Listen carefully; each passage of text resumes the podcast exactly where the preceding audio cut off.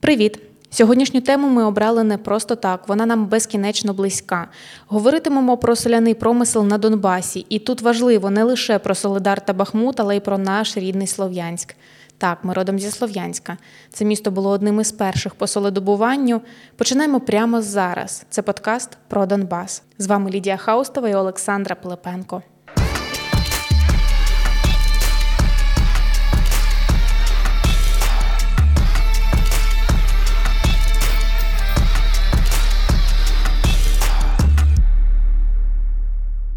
Вітаю всіх, хто нас сьогодні слухає. Так, саме сіль для сучасної Донецької області відіграла значну роль у її історії та розвитку. Напевно, зараз важко уявити, що раніше сіль була настільки цінною, що її називали білим золотом, використовували її як гроші і воювали за неї. Сьогодні це легкодоступний звичайний атрибут на кожній кухні. Україна ж має великі та унікальні за якістю поклади солі, і вони є одними з найкращих за хімічною чистотою.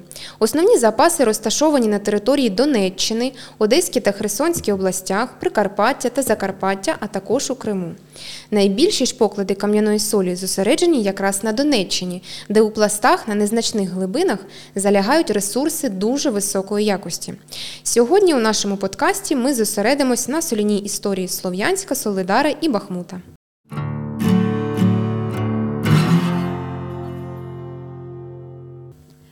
Донбас був відомий і в Україні, і далеко за її межами не тільки як край вугілля і металу, але й як основний виробник усіх видів солі. Початковий етап соливаріння в Донецькому краї через відсутність достовірної інформації не можна вважати визначеним остаточно, але деякі дослідники допускають, що на Торі, так раніше називався Слов'янськ, із ропи торських соляних озер сіль виварювали ще в дотатарські часи. Інші витоки соловаріння у цих місцях датують добою скіфів. Це все письмово не підтверджено. А ось перші згадки письменних джерелах про Торські соляні озера відносять до кінця 60-70-х років 16 століття. Колись Слов'янськ був центром солеваріння Донецького краю. Про це сьогодні нагадують лише залишки старого сільзаводу на Славкурорті. До речі, думаю, кожен мешканець міста знає ці місця. Так, Ліда, ти там бувала? Бувала, бувала. Саме тут, саме в цьому місці, у свій час була велика розв'язка сільзаводської промислової зони. Перші примітивні заводи з видобутку солі на торії з'явилися ще у 1650-х роках. Про це свідчать історичні згадки. Додам, у 1676 році фортеця Тор мала загін у 200 козаків. При цьому десь я читала, що там були як слобожанські, так і донські козаки, донські козаки чи козаки, як правильно говорити, я не знаю. Козаки, буду, буду, буду розділяти. Якщо слобожанські українські, то козаки. Так. Якщо донські, то козаки. Добре. Саме місто, місто Тор, згодом населяти почали переселенці з правобережної України. Місто виконувало функції фортеці, бо через сіль набіги татар були Е, справою ну тоді дуже часто. Між іншим, як це люблять робити росіяни, Петро І вирішив монополізувати видобуток солі і забрав привілеї козаків.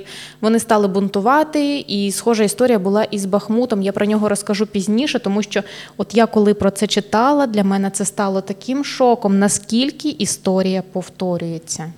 Добре, я тоді поки про Слов'янськ трішки можу розказати. Е, соляні промисли у Слов'янську пішли вгору наприкінці 19 століття. Перша промислова свердловина на кам'яну сіль була пробурена в 1874 році. Розсіл викачували насосами, які діяли від парової машини. А у кінці 19 століття було організоване товариство слов'янських солезаводчиків, які стежили за якістю продукції, регулюванням цін, а також визначали ринки збуту. Товариство об'єднало собі аж 20 діючих заводів і 9 свердловин. До 1913 року вже було 28 заводів. Уяви собі. Ну да, це непогано так. Да, і крім заводів, ми не можемо оминути тему цілющих властивостей солі на озеро Славкурорту. Завдяки ним місто розвинулося ще й як оздоровниця. Це все сприятливий клімат з відносною вологістю, родовище мінеральних вод, а також соляних озер, ропи та грязей, які мають лікувальні властивості. Вони саме і сприяли становленню курорту, таким як ми з тобою зараз його знаємо. Ну, знали. Зараз, на, жаль, там інша ситуація. У мене завжди, коли говорять про славкурорт тих минулих часів, у мене в голові картинка, як люди лежать у ваннах з грязями, да? Да. або коли приходиш просто на пляж, приходили ми на пляж, да? то купа людей, всі обмазані грязюкою, і такі щасливі і задоволені ходять. Да, я теж так пам'ятаю цих людей чорних таких у грязюці.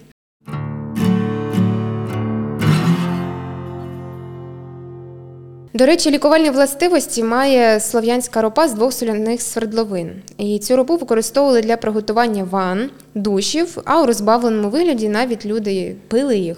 Ці води. Грязі ж теж збагачені солями фосфорною, азотною, соляною, кремнієвою кислота, також сірководним та магнієм. До речі, про Слов'янськ як прокурор заговорили на початку 19 століття. Да, по факту, якщо підбити підсумок, то реально Слов'янськ як соляне місто да, почало роз, розвиватися саме на солі побудоване. Так, в принципі, сіль дала поштовх для розвитку нашого міста.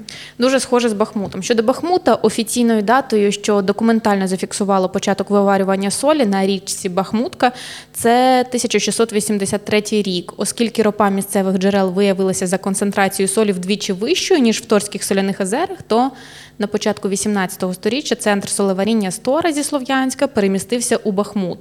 У 1702 році для захисту промислів від набігів татар козаки Ізюмського полку, Торські, Маяцькі та Ямпільські жителі побудували острог. В принципі, як і у Слов'янську, саме завдяки солі з'явилося місто Бахмут, яке зараз на момент записування цього подкасту, на жаль, стало місцем одних із найзапекліших боїв. Наша фортеця Бахмут. Цікаво, що ще тоді, через виварювання солі у Бахмуті посварилися слобожанські та донські козаки, і чим більше читаєш історії, тим більше розумієш, що у росіян завжди була ця жага до чужого загарбати, відібрати, присвоїти собі. У 1704 році через ці сварки козаків цю фортецю націоналізували. Ну, да, в кавички беру, націоналізували. А донські козаки що зробили? Твоя цікаво, думка. Твоя, цікаво. твоя думка. От просто От думаєш, щось, що вони щось зробили. погане відчуваю, щось недобре зробили. Просто взяли і спалили фортецю. Ого.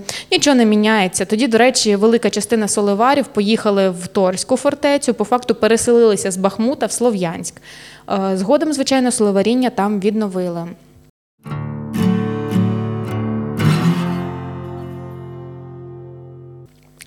Після скасування кріпосного права Бахмутом зацікавилися іноземці, як і багато міст Донецької області. Да? Як ми говорили минулого разу про те, наскільки багато іноземці зробили вкладу в міста Донеччини. З 1860 року у Бахмут у місто приїхали французькі та нідерландські інвестиції. Саме вони провели ряд бурових робіт і виявили цілі залежі кам'яної солі в Бахмуті. Це стало поштовхом для будівництва на північній околиці міста соливарного заводу. Він виготовляв більше двох мільйонів пудів солі на рік. Ну на той момент це реально великий хороший завод. Е, Знаєш, що ще цікаво? Це відсилочка до нашого попереднього подкасту буде. Коли у місто прийшли іноземні інвестиції, тоді почалася забудова. Ну саме тоді. Саме цього, да. Да. У 1861 році в невеличкому повітовому місті було 39 кам'яних, приватних та два громадських будинки, більшість з яких були двоповерховими. 1898 приватних будинків залишалися дерев'яними. Ну тобто, е, зрозуміло, зовсім мало кам'яних, е, дуже дуже багато дерев'яних. Економічний розквіт Бахмута прийшовся на кінець 90 1890-х, а то я так сказала 90-х, перше десятиріччя 20-го сторіччя. І починаючи з другої половини 19 століття і до початку 20-го століття у Бахмуті споруджувалося багато стильних, міцних кам'яних будинків. Це і учбові заклади, і підприємства, готелі, банки, приватні особняки. А ще це не стосується солі, але дуже важливо для мене додати цю інформацію.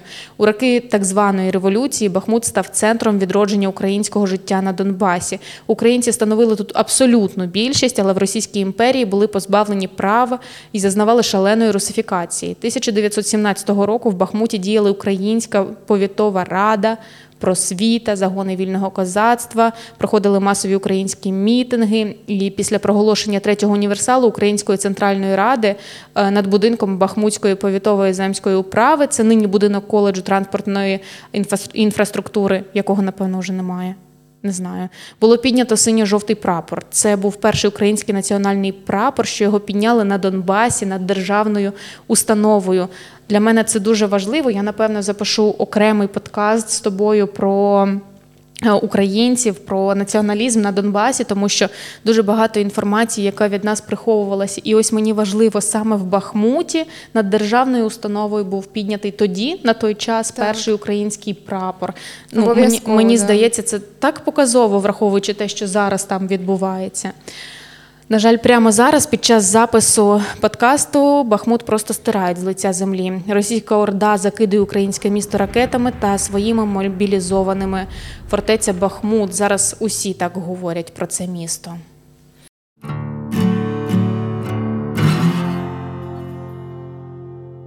Так, і сьогодні ми також не можемо не сказати про місто Солидар. Із самої назви зрозуміло, що це місто має відношення до солевидобування.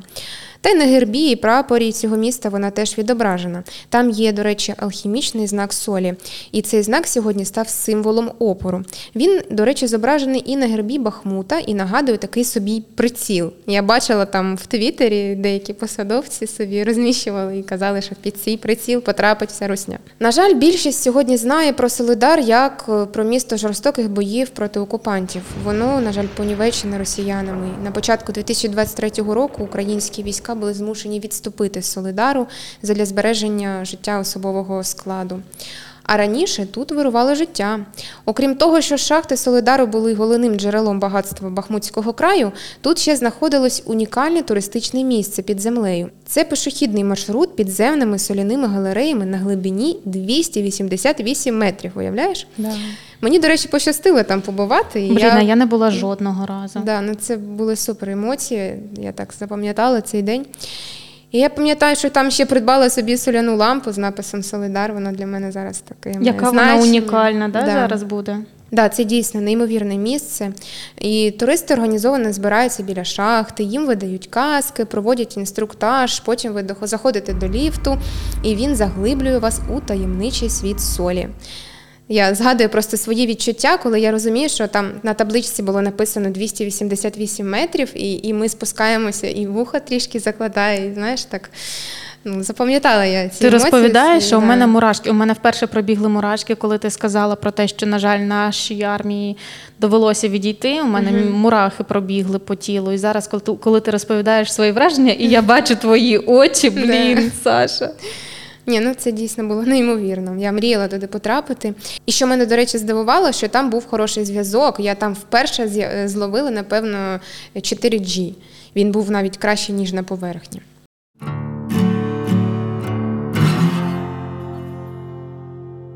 Це місце дійсно мало потужний туристичний потенціал. І багато з тих, хто вперше відвідував Донеччину, і Слов'янськ, навіть хотіли туди потрапити. От особисто в мене там знайомі, які приїжджали, вони казали, що вони хочуть потрапити саме до цих соляних шахт. До речі, цікавий факт: на початку 1990-х років у Солидарі на глибині 300 метрів почав працювати лікувальний комплекс санаторію Донбас, де лікували бронхіальну астму та хронічні бронхіти, запалення легенів, алергію, шкірні та неврологічні захворювання. Тобто тут маємо теж зв'язок такий між Слов'янськом та Солидаром. Ми знаємо, що росіяни кинули величезні сили задля захоплення цього невеличкого містечка. Свого часу джерела у Білому домі казали про бізнес-інтереси Пригожина щодо цього міста, адже Солидар має практично невичерпні поклади кам'яної солі. Уявляєш? Е, Якщо говорити про історію силовидобування тут, то перші згадки про цей промисел датовані кінцем 17 століття. Завдяки солі тут утворилися і перші поселення. Першим селом було Брянцівка, так воно раніше називалося. Промисловість поступово розвивалась, відкривались нові соляні шари. І вже наприкінці 19 століття вдалося відкрити аж 9 таких. Тоді почалося будівництво першої соляної шахти, і вона отримала назву Брянцівська копальня. З часом кількість шахт збільшувалась, і видобуток набув промислових масштабів. До речі, з часом Брянцівку перейменували у Карло Ліпкнехтівськ. Ого. Ти уявляєш? Я ледве це вимовила. Да, це на честь діяча німецького робітничого руху і одного із засновників компартії Німеччини Карла Ліпкнехта. А у 1991 році місто отримало свою теперішню назву Солидар. У Солидарі був розташований адміністративний центр комбінату Артемсіль, одного з найбільших виробників солі у світі. Ви тільки уявіть, за 300 років експлуатації родовищ запаси солі зменшилися лише на 1%. До війни це підприємство забезпечувало 96% загальноукраїнського споживання солі. І так у кожного на кухні стояла та сама пачка солі виготовлена у Солидарі. Тепер підприємство, на жаль, не працює. Місто зруйноване, а лімітовану сіль з Солидару можна купити за шалені гроші в інтернеті. Отаке спасіння впало на голову жителям Солидару. Да? Я знаєш, одразу думаю про те, що згадую точніше про те, що зараз ми купуємо іншу сіль, і блін, вона не така. От не серйозно, така. я готую, і я розумію, що вона не така. З тією солью ми вже знали, скільки її на що потрібно. Ми знали вже всі пропорції, просто ідеально. А тепер аж аж неприємно. Не підбереш, да? Я так сподіваюся, що блін, зовсім скоро її знову почнуть виготовляти українці. Хотілося б. Дуже хотілося б. Да, скільки часу на це знадобиться все. Да. І Бахмут, і Соледар е, просто під прицілом ворожої армії, та і Слов'янськ зазнає обстрілів.